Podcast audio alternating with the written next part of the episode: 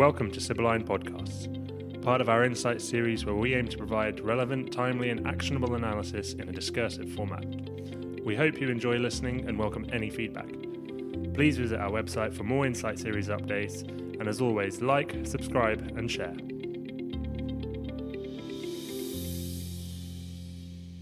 Hello, and welcome to Sibylline's podcast series for the latest edition. Jonathan Dunbar here, Sibylline's EMEA Director, and I'm joined today by Phil Riding, our lead Middle East and Africa analyst, as well as Eloise Scott, our Middle East and North Africa analyst. Thank you both for joining me today. So, on this podcast, we'll be focusing on the Gulf. There clearly have been some interesting developments in recent months, not least the normalization of ties with Israel. We're looking at the UAE and Bahrain here, albeit with Saudi backing, and also a relative breakthrough between Qatar and the boycotting states in the region. In addition, there's the looming question of what the presidency of Joe Biden means for the region and the ever present concerns on the trajectory of COVID 19. But let's back up slightly and look at the first point I highlighted. Yeah, thank you, Jonathan. As you said, there have obviously been some quite significant changes in the Gulf in recent months. And, and as you rightly highlighted, obviously the normalization agreements with Israel from the Gulf states of the UAE and Bahrain um, have been pertinent. Firstly, I'd just say that they're probably, in terms of um, the relations and the way things are going, I think things are likely to continue on a positive trajectory. Though I'd say that it's the UAE really that is taking the lead on this. Particularly, I'd highlight financial services. These are, are due to expand very quickly as obviously these economic ties grow largely between the UAE and Israel. Um, and this will be obviously uh, in order to facilitate further investments. But I think there are a number of other areas where we're going to see deeper cooperation, particularly between Israel and the UAE. Um, and those include energy transportation. We've seen a couple of deals there designed essentially to transport Emirati oil to European markets potentially in the next couple of years, as well as developing renewable projects. And I think also, obviously, the fintech sector is a major concern um, for development for both countries. So I think that will be a major area for cooperation. And then, of course, obviously, shipping lines and logistics. So I think, particularly between the UAE and Israel, there are lots of opportunities for businesses across a wide variety of sectors. So, in, in relation to your question, Jonathan, with regards to whether we'll see any more normalization agreements between Israel and other Gulf states, I think obviously the um, the inauguration of Joe Biden the other day that we saw, I think this year is going to be certainly slightly different to, to last year obviously with Trump no longer in office, I don't think there'll be the same push for agreements that we saw. And particularly Biden won't be looking to leverage the same sorts of incentives that, that Trump did with, with states that have normalized relations with Israel. Potentially Oman may consider normalizing relations, but I think it's primarily keen to maintain its neutrality, particularly as obviously it, sought to balance the Gulf states with Iranian aggression and things like that. Qatar is another country that people have have tentatively mentioned, but I think it will probably take one conflict um, or reconciliation at a time. Um, so I think Qatar will be much more focused on Saudi Arabia and the UAE and the reconciliation with the Gulf states. But I think finally that the major one that will be at the forefront of people's minds is obviously Saudi Arabia. And I think we could potentially see a normalization agreement this year. I think there is some hope amongst certainly amongst Israeli circles. But as I said, there won't be the same impetus from the US administration, which, which might be key. In the meantime, Riyadh will definitely continue to be supportive of ties between its allies and Israel. And this could potentially pave the way for a slower process of normalization in the coming year. And I think I'd, I'd just say that obviously Mohammed bin Salman, he's, he's been much more pragmatic in recent months with regards to his foreign policy, particularly after reconciliation with Qatar. I think he won't want to miss out on potential deals and benefits of Israeli investment that obviously its its ally and and kind of rival the UAE will obviously be be reaping the benefits of. I think if, if I could just contribute uh, a couple of things over Eloise's quite comprehensive summary there. I just say on the the issue of the UAE and Israel, while uh, you know Eloise is definitely right that the groundwork's been laid for some pretty extensive cooperation there. There's still scope for some of that to become quite a drawn out process. Like for example, uh, this week the visa-free travel agreement that was mooted between uh, Israel and the UAE has been delayed due to, to COVID effectively. Um, so there will be that this process will be relatively uneven. Um, I think Eloise is right to highlight financial services as, as somewhere where, or a sector where we will see faster progress, not least because some preliminary financial agreements were signed between the two states in the aftermath of the, the normalization deal in the summer. So particularly towards September and October, there was there's a greater degree of formalization to allow Israel to access a degree of Gulf capital. So that's something that we will see um, over the course of the next couple of months. Um, but then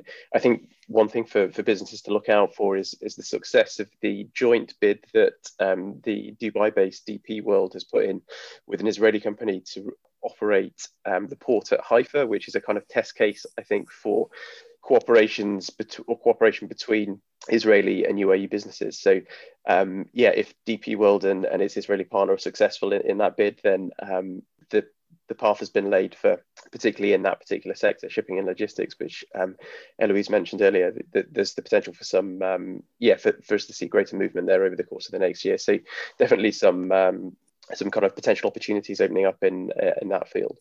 Great, thank you both on that. Um, so generally positive news overall, but well, let's focus more on on, on one of the the, the uh, countries you mentioned there, Qatar, and the uh, you know the recent kind of breakthrough between between the state and the the boycotting states within the region. To what does this recent development mean? Uh, for the, the business environment, how do you think it's going to unfold um, as we progress into 2021? Thanks, Jonathan. I think again it was it's a really interesting case of Saudi pragmatism. Obviously, the boycott was in place for more than three years and really didn't achieve anything. So for Saudi Arabia to turn and sort of lead this reconciliation, I think is, as you said, a major breakthrough. Obviously, it's resulted in land, air, and sea borders being reopened, and the, the first sort of uh, immediate effect is obviously families that were uh, that were cut off due to the blockade have, have now been able to, to be reunited. I think in terms of businesses, the travel and hospitality sectors are likely to benefit fairly quickly from the um, sort of family reunions and, and those things that I've just alluded to, um, particularly given that barriers to travel have now essentially been removed. I think another interesting point is obviously that airspace has been reopened, um, particularly Gulf airspace um, and Saudi Arabia. So Doha will no longer be forced to fly such convoluted routes to and from Doha. And in this sense, Iran is actually set to lose out financially quite substantially um, because it had obviously benefited from overflight payments, given that Doha wasn't able to cross over much of the Gulf. So that's potential cause for concern, obviously, for Iran that could lead to some tensions further down the line. Again, uh, this breakthrough is particularly notable for businesses in hospitality, aviation, and travel, particularly ahead of Qatar's hosting of the 2020, 2022 FIFA World Cup. Provided that things are more back to normal with regards to travel and people being able to actually uh, travel to the Gulf for the for the tournament, I think uh, the sectors are, are likely to benefit quite substantially. One thing that I'd I'd also highlight potentially as a bit of a spoiler is that obviously while this all looks quite rosy on the surface, there have obviously been notable developments with, with regards to trade and economic disputes appear to have been resolved. As I said, I think this is, is fairly superficial. Obviously, Qatar's relations with the likes of Turkey and Iran will remain a major concern, particularly for the UAE. And obviously, Qatar is not really in a position to cut either of them off, given that Turkey and Qatar have cultivated very deep economic and military ties now. Uh, and also, Qatar obviously shares a large gas field with Iran. So I think that's something that, that Qatar will, will definitely have to work with in, in balancing those relations, particularly as the UAE in particular is, is very anti uh, Doha's relations with Turkey and Iran.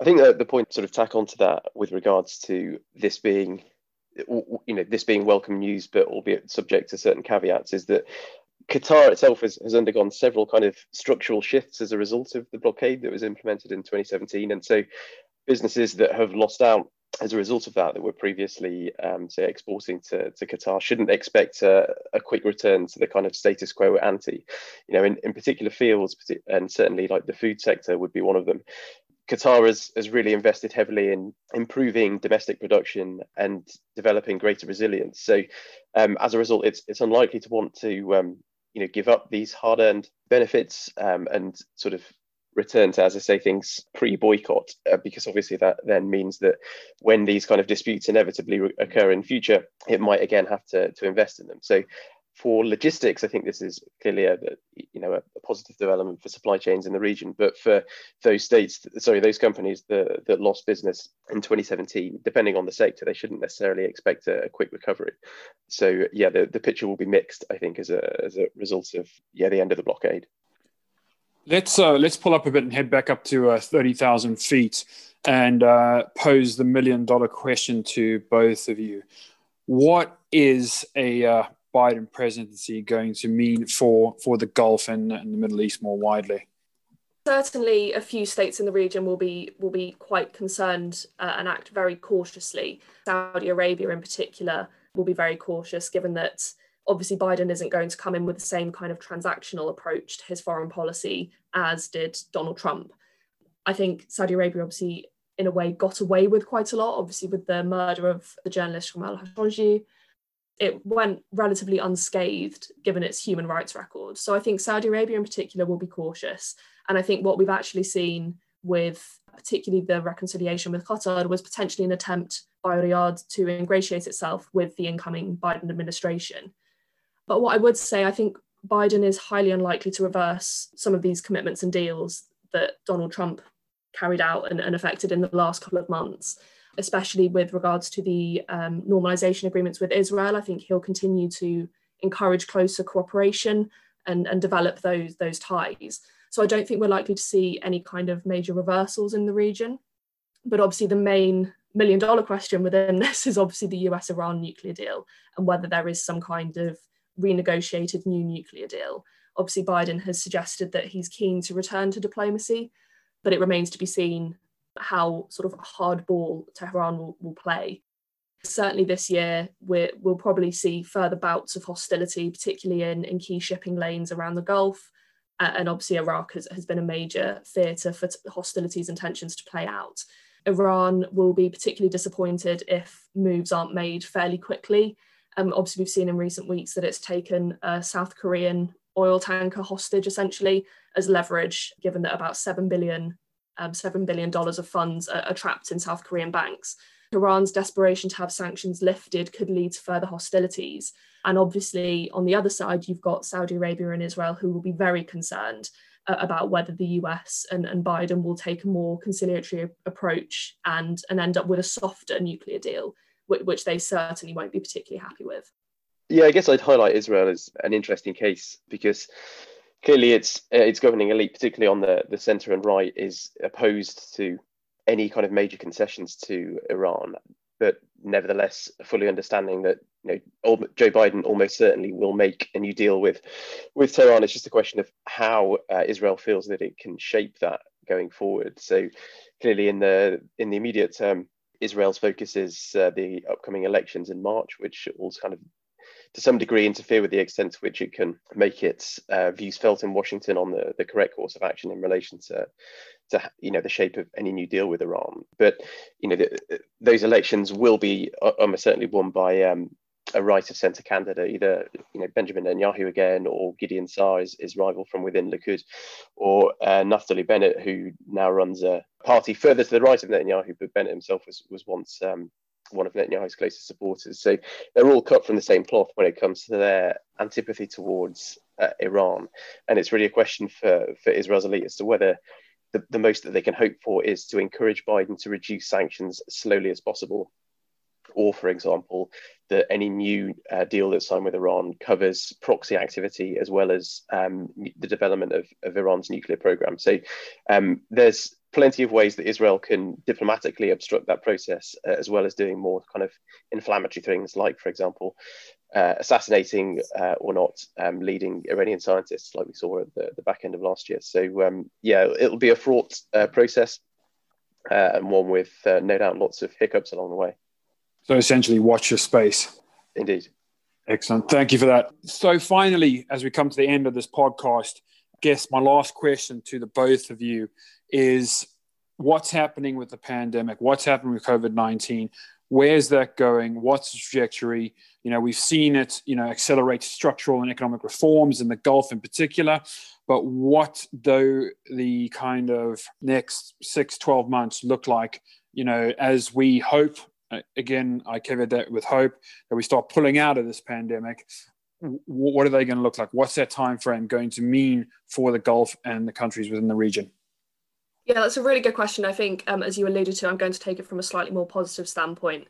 The longer term economic effects of COVID 19 are actually accelerating structural and economic reforms in many countries in the Gulf, uh, and particularly in countries that hadn't really started thinking about these kinds of reforms. So there definitely have been longer term changes that are now set in motion as a result of the pandemic and its, and its negative economic effects. In particular, there are some Gulf states that have really rapidly committed to reform programs and structural reforms as well. And I'd like to highlight Oman um, as a particularly notable country in this regard. The new Sultan has already removed some subsidies for utilities from, from this month. And in the coming months, in April, he's due to introduce tax of 5% um, of VAT. There have been some reforms that he's implemented very quickly that could have triggered some domestic unrest and actually it, it hasn't. Obviously, there is the potential for some unrest when VAT is introduced, because that will be quite a shock, I think, for the Sultanate, where its population has become quite accustomed to, to state handouts and things. But Oman, in terms of um, committing to structural and economic reforms, I think we're, we're likely to see a lot more of these kind of developments, uh, particularly as it seeks to remove subsidies, not just for commercial um, investors and companies, but, but also potentially for, for residents, although that is probably further down the line in terms of other states that are undertaking reforms, Saudi Arabia and the UAE, obviously they're major financial and business hubs.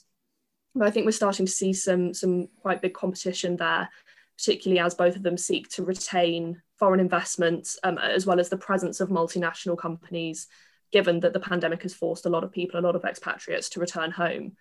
Um, in particular, Saudi Arabia will try to compete more with the UAE as as a major regional hub and it's it's launching some programs such as tax incentives amongst other things to try to convince multinational companies to set up shop um, with their headquarters in, in Saudi Arabia. And also then obviously the UAE has also undertaken further measures to try to, to retain its, its um, expatriate population and companies through things such as the lifting of restrictions on foreign ownership of companies. Um, they've also liberalised some of the laws with regards to sort of more social scenes. So I think there is definitely some positives to be taken from, from COVID 19. Sadly, on the other side of the spectrum, you've got countries like Kuwait and Bahrain that are in desperate need of um, some structural and economic reform, but I, I'm not holding out much hope this year, particularly Kuwait, which, as we've seen in the last few days, its cabinet resigned essentially. So that's another government resignation. I think that's the 17th or something ridiculous since 2006. So severe political paralysis and problems there are going to continue to, to hamper reform efforts essentially. So there are definitely some positives to be taken um, in terms of reform efforts, but sadly, countries like Bahrain and Kuwait, I, I don't hold out much hope for. You know, Eloise has summarised things pretty thoroughly there. I, all I would add is that Kuwait is an unusual country insofar as it's, uh, you know, in its current circumstances, it's undergoing a liquidity crisis rather than a financial crisis. It's still very wealthy, but it doesn't have the means of, of paying its debts. So the kind of short-term risk for for the country is that those liquidity issues culminate in sort of se- severe contraction in government spending over the course of the next you know six to 12 months which will hit firms um, with existing contracts with the government or that are involved in tendering processes. So you know consultancies and service providers of one sort or another. Uh, and as eloise alluded to like the, the competition or the relationship between parliament and the government is such that it's difficult to see you know how it's going to um, overcome some of these issues, whether it be you know liquidating its considerable assets that are in sovereign wealth funds, whether it's raising government debt, which again it's still not passed a public debt law despite having debated one for the best part of a couple of years, or whether it's you know increasing VAT. Like there, there are solutions to Kuwait's problems, but they all involve compromise, uh, and that's something that the Kuwaiti political system has, has really struggled to provide. So for, for those businesses that are directly engaged with the, the Kuwaiti government, it could be um, yeah a rocky six months or so going forward. Great. Thank you both. Thank you, Louise. Thank you, Phil, for that.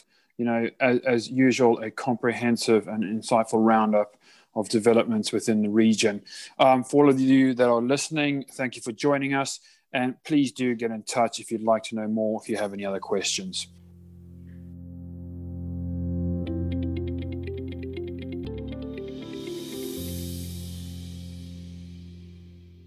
Now I'm joined by Edward Johnson, our Insight team manager, who's going to provide a bit of a look forward the uh, the next week and uh, any events that we need to keep an eye on. Edward, what are we looking at? What's on the radar? What's on the horizon? Thanks, Jonathan, and uh, hello again, everybody. Uh, yes, uh, in a week ahead, we've got a, a couple of, of, notable events in, in, Vietnam. For for instance, we've got 13th Party Congress of the Communist Party, which will be uh, they'll be electing a new general secretary. Um, you know, we've seen an increasing crackdown on, on dissidents over the over recent years, and this is expected to be mirrored in, in preparations around the event itself. Tight security across the country, notably in Hanoi. Uh, we might see an increased focus on internet censorship and the crackdown on, on, on dissidents protesting the event online and uh, in a physical space. Uh, moving away from Asia Pacific, uh, we've also got the ongoing uh, talks between uh, the IMF and the government of Costa Rica as that country looks to um, secure a three year, $1.75 billion loan facility. Now, you know, whilst this is obviously uh, a substantial amount of money, it, it, it really pales in in comparison to the, the, the $40 billion uh, owed by the companies, mostly to domestic banks, you know, which uh, accounts for about 42% of the country's budget goes to servicing those loans. We're likely to see uh, the, the talks themselves serve as a trigger for, for protests around the, the, the imposition of austerity measures, and certainly one to watch moving forward. Thank you, Edward. What about closer to home? Is there anything we need to watch in, in Europe or beyond there? Well, in, in, France, actually, on the, on the 23rd uh, of January, we've got two different groups of activists rallying in Paris. Uh, one protesting a, a, new proposed security law, um, which uh, is sort of viewed by that group as undermining civil liberties. And you know, around that, we could see sort of fringe elements of the the, the, the yellow vest movement getting involved. Uh, while another uh, group will also protest in the capital. Um, this time largely led by, by unions uh, protesting the job cuts triggered by the, the, the pandemic and certainly, yeah, we would expect to see some low-level clashes between uh, activists and police at that event. In Russia, uh, the opposition has called for, for, also called for protests on the 23rd of January uh, in support of uh, opposition leader Alexei Navalny, who returned home from Germany after his uh, apparent Novichok poisoning on the 17th of January. You know, this is the, the first action the opposition has called in Russia this year. It's un, unclear as, at the moment as to how how well attended the events will be in, in Moscow, St. Petersburg, and elsewhere. But it's uh, the, the, sort of marks the first opposition action in a year that we'll see undoubtedly quite a, quite a fair bit as uh, the country uh, will host uh, will, will hold uh, parliamentary elections uh, by September, which Navalny and his team will, will look to um, advance their campaign against the the, the ruling ruling party, United Russia. Thank you, Edward, for that outline. And to all of you listening, thank you again for joining us. As ever, if you'd like to know more, if you have any questions, please do get in touch.